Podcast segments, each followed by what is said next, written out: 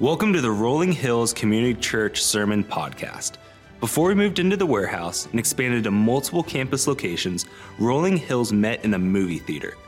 And now we're visiting the movies once again in our series, At the Movies. Whether it be a hero's journey, a villain's downfall, or a fairy tale ending, everyone loves a movie with a good story. But every good story borrows from God's story. In this series, we're looking at five different movies to see how we can find faith stories in film. Now let's tune in.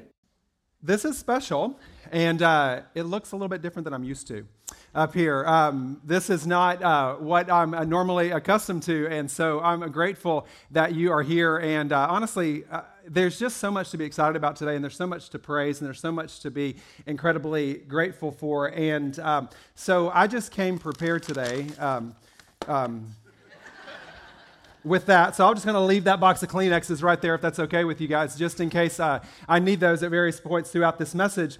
But I, like you, am probably feeling a lot of emotions, and they they, they go from gratitude to humility, thankfulness to uh, overwhelmed, to excited, to above all, though, let's go.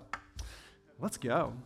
And let's be on mission and be who it is that God has called us to be, because God is at work, and we have prayed many times today, and we're going to pray again, and we're going to pray a lot today. So I hope that you're okay with that, because it is through prayer that the hand of God moves. And it's only through prayer that this has been possible. And so this morning, we are going to take many times, many chances to stop and to reflect upon how good He is, and to ask God to continue to give us wisdom beyond measure. I want to thank Him for what He has done. And again, I don't want to go any further today without just simply acknowledging this is all God. All God. The things that are happening in your life are all God. The moments that we're celebrating right now, the things that we're so thrilled about individually and corporately, they are God. It's God's story. It's God, the one who is doing the work, and we get to be along for this incredible journey. And so let's stop and thank Him. And just ask Him to continue to do what only He can do in this place. So let's pray together. Lord, thank You for this morning. Thank You for just each and every person who's here. God, we just give this day to You. And I pray that in all things today, God, that You would be honored and that You would be glorified, that You would stretch us and shape us and give us a vision for what it is that You want to do, God, as we seek to be faithful to You. I thank You for this day, and I'm grateful again for each and every person who's here. And it's in the powerful name of Jesus Christ that we pray and ask all these things. Amen and amen. So again, welcome. I'm so glad that you are here with us today. Today marks the official start of a new story. A new story here in the life of our church, and next Sunday is a new story, a new part of the chapter, if you will. And then on February twelfth is a really exciting part of the chapter as we officially grand open our building, and, and excited for what that's going to mean for our community. But to say that this has been an interesting story is truly the understatement of the century. Because I have loved stories, and, and I always love stories. I love to tell stories. I love to hear your stories. I love to watch stories. I think that's why we like movies and television and theater, is because it tells a story.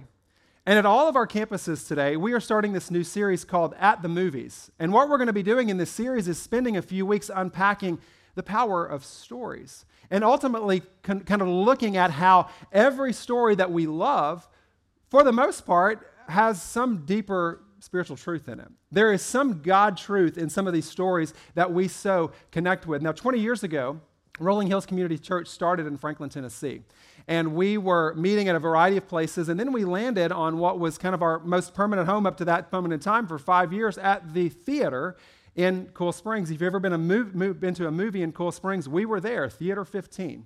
And for over five years, we would set up and tear down every week at the movies. And that is, in fact, when I started attending Rolling Hills. And very quickly, I fell in love with the mission of Rolling Hills, because it was so evident to me from day one that Rolling Hills was a church that cared about the community, and that cared about people, and that wanted to be invested in the lives of people, that we wanted to tell good stories, and we wanted to tell the ultimate story of God's love for us through His Son, Jesus Christ, the greatest story ever told. And so to pay homage to kind of where we started, we thought, let's go back to the movies. Back to the movies and see what are these kind of truths that we can learn in some of these stories. So several months ago, when we were brainstorming movies that we would potentially you know, have in this series, I got quickly outvoted, because the movies that I like are not the ones that everybody else likes. In fact, one of my favorite movies of all time was the nineteen ninety-two thriller uh, called Captain Ron. And um Three of you have seen that. And uh, so if you haven't, I would encourage you to go watch it. It's one of those movies that you can be doing a multitask and watch Captain Ron and still know what's going on, kind of like Hallmark. And so in Captain Ron, which stars Kurt Russell and Martin Short, uh, Martin Short has inherited this boat. And so he has to go to the Caribbean to have the boat sail back to the United States. And so he hires this local captain who is Kurt Russell, named Captain Ron. And what you need to know about Captain Ron is he's a little bit of an aloof character. And they get there, and Martin Short begins to realize, he and his wife, what have we gotten ourselves into? This boat is going to sink on the ocean back. And so the boat is in a dilapidated state, and so Captain Ron just unhooks it from the dock, and they start out. And Martin Short and his wife say, is this boat safe? Can we really trust this boat out on the water? And Captain Ron says what I think is one of the best quotes of all time in a movie. Well, the best way to find out is to get her out on the ocean, because if anything's going to happen, it's going to happen out there. Welcome to the soft op- opening of Rolling Hills Community Church, Nolensville.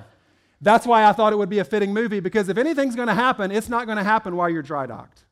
It's not going to happen when you're planning. It's not going to happen when you have blueprints posted. It's going to happen when you take a step of faith. That principle is so true, and it's so fitting for our lives individually.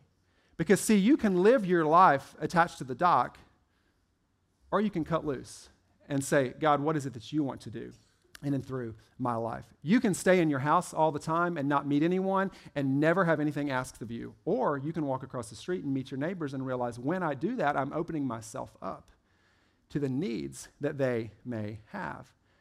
You can open-handedly say, God, I'm one hundred percent on board for what it is that you want to do in my life, or I have reservations. And so today, today we're going to look at what it truly means to be a person that does not have reservations, a person who says, whatever it takes, I will do what it is that God has called me to do. I'm not going to stay on dry land. I'm not going to take the safe route. I'm not going to look for the path of least resistance, but rather I'm going to do what it is that God wants me to do, to be faithful to my call and to be the church here in our community. So instead of Captain Ron, we pick something a little bit more well-known, um, which just happens to be the second highest gro- grossing movie of all time in the world. So take a look at this, a little clip from Avengers Endgame. See, whatever it takes. Whatever it takes. Did you catch that? Whatever it takes. In this epic battle scene, or the epic battle scenes of good versus evil, whatever it takes. In the face of fear, whatever it takes. In the face of death, whatever it takes, but not just the fear of death, but the willingness to actually die, a willingness to be the sacrifice for the sake of others, whatever it takes. We love these stories, don't we? We love these stories because in these movies, in these, these sites, these epic, heroic movies, we catch the vision of whatever it takes, but when we bring it back to real life, the significance and the importance of doing whatever it takes is not lost on us today as well. It's presented to us each and every day because, see, this isn't just an Iron Man, Captain America, Black Widow theme. We don't have maybe the scary enemy like they had, but we have an enemy. We may not have superpowers, but we have power.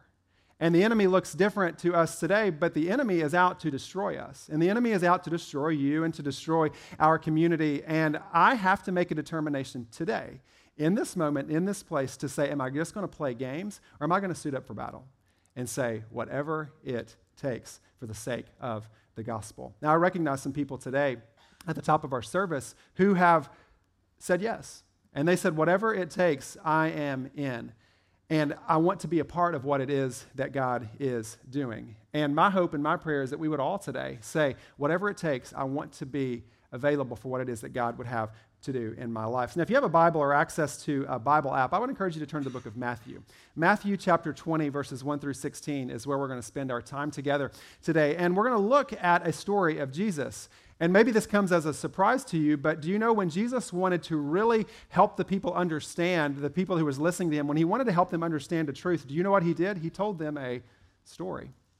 It's why we love stories. He would talk in parables, and he would teach them parables that would, that would illuminate this beautiful biblical truth. And in Matthew chapter twenty, verses one through sixteen, we see a parable that has, at first read, maybe a, a confusing moment. What is this really all about? But in this parable, we see something that's so significant about what it is that God's wanting to teach us about his plan and his purpose and the plans that we have. So I encourage you to follow along with me. Matthew chapter twenty, verses one through sixteen. You're going to see these words up here on the screen as well. For the kingdom of heaven is like a landowner who went out early in the morning. Somebody's playing it for me here this morning. For the kingdom of heaven is like a landowner who went out early in the morning to hire workers for his vineyard, and he agreed to pay them a denarius for the day and sent them into his vineyard. And about nine in the morning, he went out and saw others standing in the marketplace doing nothing. And he told them, you also go and work in my vineyard, and I will pay you whatever is right. So they went. And he went out again about noon and about three in the afternoon, and he did the same thing. And about five in the afternoon, he went out and found still others standing around. And he asked them, why have you been standing here all day doing nothing? Because no one has hired us, they answered. And he said to them, you also go and work in my vineyard. And when evening came, the owner of the vineyard said to his foreman, call the workers and pay them their wages, beginning with the last ones hired and going to the first. And the workers who were hired about five in the afternoon came, and each received a denarius. So when those who came were hired first, they expected to receive more. But each one of them also received a denarius. When they received it, they began to grumble against the landowner.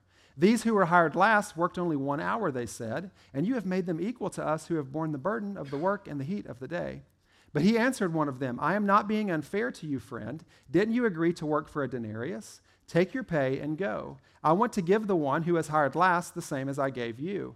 Don't I have the right to do what I want with my own money? Or are you envious because I am generous? So the last will be first, and the first will be last. Jesus says there's a kingdom of a heaven, and the kingdom of heaven is referred to as a landowner who is looking for workers for his vineyard. Now that phrase, kingdom of heaven, might be a new phrase for you today. It may be something you've never heard before. What does kingdom of heaven mean? Kingdom of heaven is ultimately, big picture, God's plan for the world. God being in control of everything, his plans, his purposes, God sending Jesus as the perfect sacrifice for us. The kingdom of heaven is God's plan for all of humanity. And big picture, if you don't hear anything else I say today, hear this, and you're seeing it up here on the screen. Because of Christ, everyone can be made whole and walk in the newness of life. Because of Jesus Christ, everyone can be made whole and walk in the newness of life. And what he says is the kingdom of heaven then is God's plan to make you right, to forgive you for your sin. And this only happens through Jesus Christ, meaning Jesus died for you, and Jesus died for me, and he forgives me, and he forgives you. We can't do this ourselves. We can't earn it. We don't deserve it. We can never be good enough to earn this in our own right. So that kingdom of heaven is about salvation and the peace and the joy and the life that comes in knowing Christ and Christ alone. And ultimately, Jesus is the king of the kingdom. And he then compares that the kingdom of heaven is like a landowner. In the parable, a landowner who's out looking for day laborers. And so he goes out early in the morning because there's work to be done. And he goes and he finds people, and he comes back a couple hours later. We're told that uh, seven a.m. or nine a.m. he comes back. And he's looking for more workers, and he goes back. And then around noon, he goes back because he needs more workers, and he picks up some more people and brings them back to the vineyard. Evidently, the vineyard is clearly producing because three p.m., they still need more workers. And he goes back at three p.m. to find more people. And then they need more workers, and he goes back at five p.m., and he asks the people there at five p.m., why are you not working? And they said, no one has hired us yet. And he says, well, hop on the chariot, let's go. And he takes them back to the vineyard. And so a couple hours later, it's just five times, five times, people have been gone and, and sought out to work in the vineyard. But at the end of the day, what's coming at the end of the day is what we all like at the end of a work day, pay. Payday is here. And so the vineyard owner lines them up, starting with the five p.m. crew all the way down to the six a.m. crew. And the five p.m. crew, he says, thank you for working today. Here's a denarius for your pay, which in modern day is, most biblical scholars believe, about fifty dollars. It's like a day's wage, if you will. So thank you for working. And then he goes to the three o'clock workers, and he says, thank you for working. Here's your denarius. And then he goes to the noon workers. Thank you for working. Here's your denarius. Uh-oh. What are the seven a.m. and the nine a.m. people doing? They're realizing everybody gets the same amount of pay. And so they call their union reps, and they're like, something is unfair. This is not fair. Everybody is getting the same amount of money. It is not fair. We have been out here toiling all day in the heat, and these folks have only been here for a couple hours, and they're getting the same amount of money as we are getting. It's kind of like when you are in a project, and some of you are, you're those people that you do all the work in the group project, and then the boss recognizes everybody for doing the work, and you have to really fight to not grab the microphone and be like, I'm so glad you recognized everybody, but Carol didn't do anything, Eric didn't do anything, Austin didn't do anything, I did it all. And that's what this seven a.m. and this nine a.m. crew is thinking. This is unfair.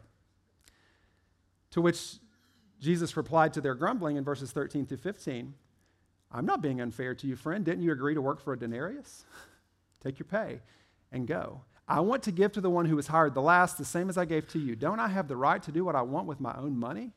Or are you envious because I am generous? See, what does this parable show us about the kingdom of heaven? What this parable shows us about the kingdom of heaven is that Jesus yearns for everyone to come to knowledge of faith in Christ. God sent Jesus for everyone. And this was written to a first century context where Jewish people did not have an understanding that Jesus was the Messiah, and they certainly didn't understand that Jesus being the Messiah meant that Gentiles would come to faith in God as well. And so Jesus is using this moment to help them realize, I am here for everyone. It doesn't matter if you were raised in church for fifty years. It doesn't matter if you made a profession of faith in, to follow Christ five months ago. You are the same in my eyes. Someone that God sent to die for their sins. That's a cool story. This is a powerful moment, and this parable, parable serves as a great reminder that Jesus is setting a really huge table. Jesus is setting a very large table, and he wants everyone at the table.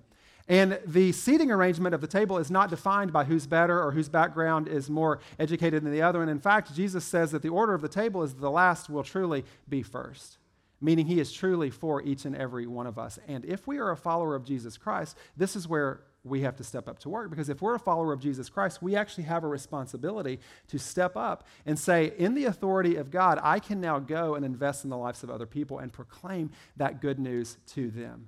I need to go into this world to let people know that there is evil in this world, but you don't have to stay captive to that anymore. There is pain in this world, but Jesus rescues us from that pain. You can find peace in Christ alone. There is an end, and that end is coming. And it is our responsibility as followers of Jesus Christ to share hope to people who are hurting, to share hope to people that are in a kind of downward spiral of sin, if you will. And that's why we exist as the church. That's precisely why we exist as the church, so that we can equip one another and empower one another to go be on mission, to proclaim this good news that Jesus is for everyone. It doesn't matter your background. It doesn't matter your educational status. It doesn't matter how rich or poor you are. It doesn't matter if you were raised in church or not raised in church. Jesus has a plan for you. And as Captain America said, this is the fight of our lives, and we are going to win. This is the fight of our lives, my friends, and we are going to win. How can we say that? We can say that because Jesus is victorious over the enemy. That's why we can say that this is a winning game.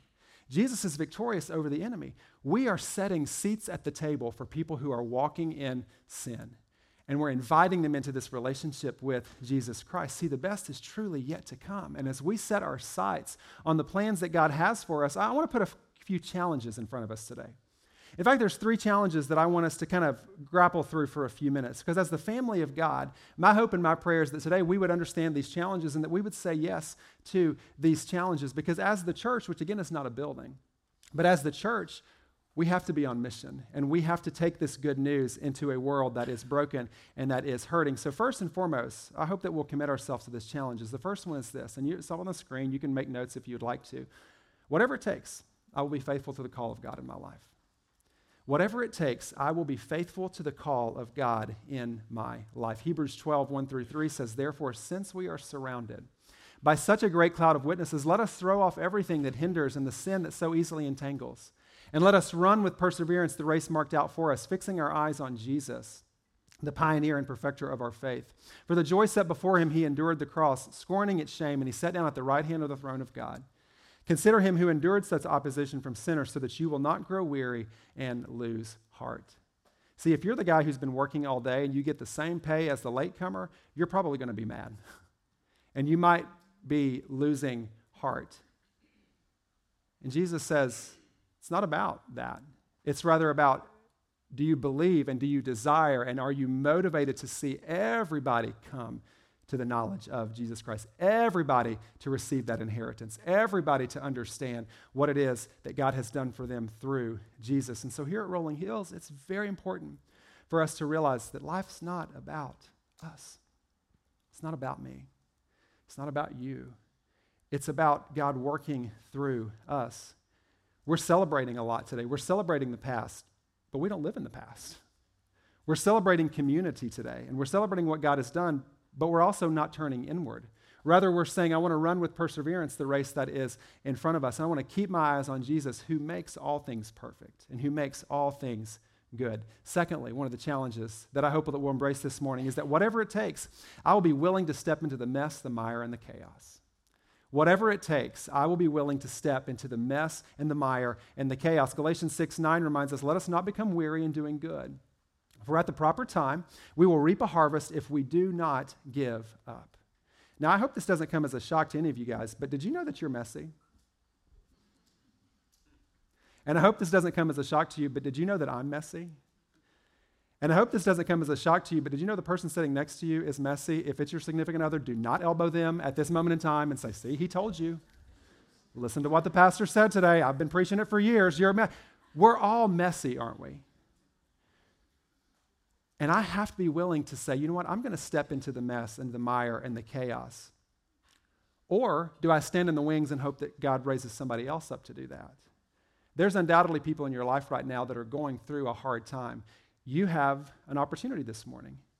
Will you step up and say, I want to be there? I want to be the church. I want to be a follower of Christ to that person. Or will you be the one who says, you know what, I hope and pray that God places it on the heart of someone else in this room today to step into the mire and the mess.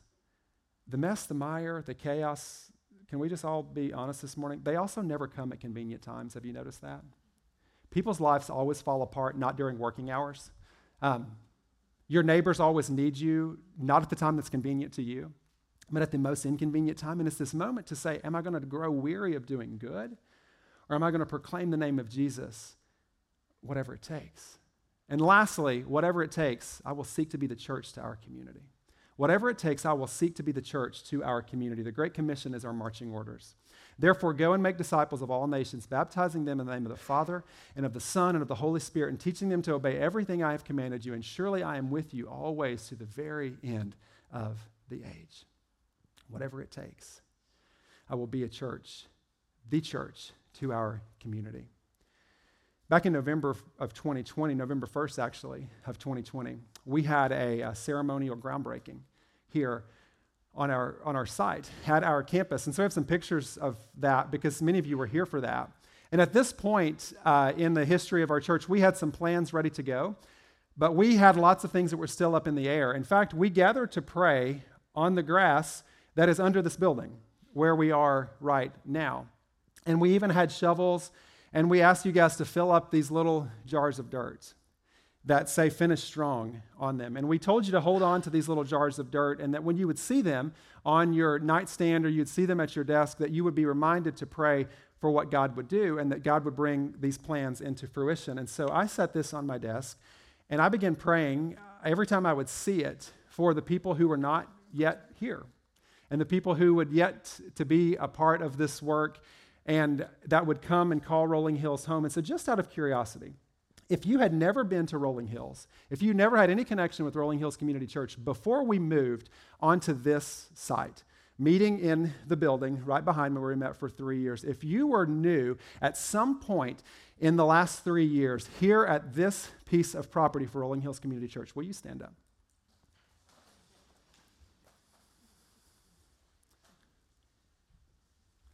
Now, for those of you that are first-time guests today, I don't have this many calisthenics every week, I promise. So this is not a weekly thing where he makes a stand and a sit every week.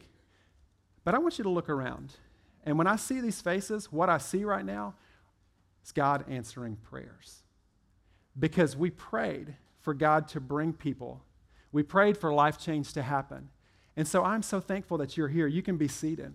But you are a representation of God at work. And if we're only about ourselves, then we miss the opportunities that God has for us. We miss those opportunities to meet needs. We miss opportunities to bring new chairs to the table. and invite people into that life-giving relationship with Jesus Christ. So next week, if you have these little jars of dirt still, I'd love for you to bring them back next week. We'll have a little table set up in the lobby. You can bring these back.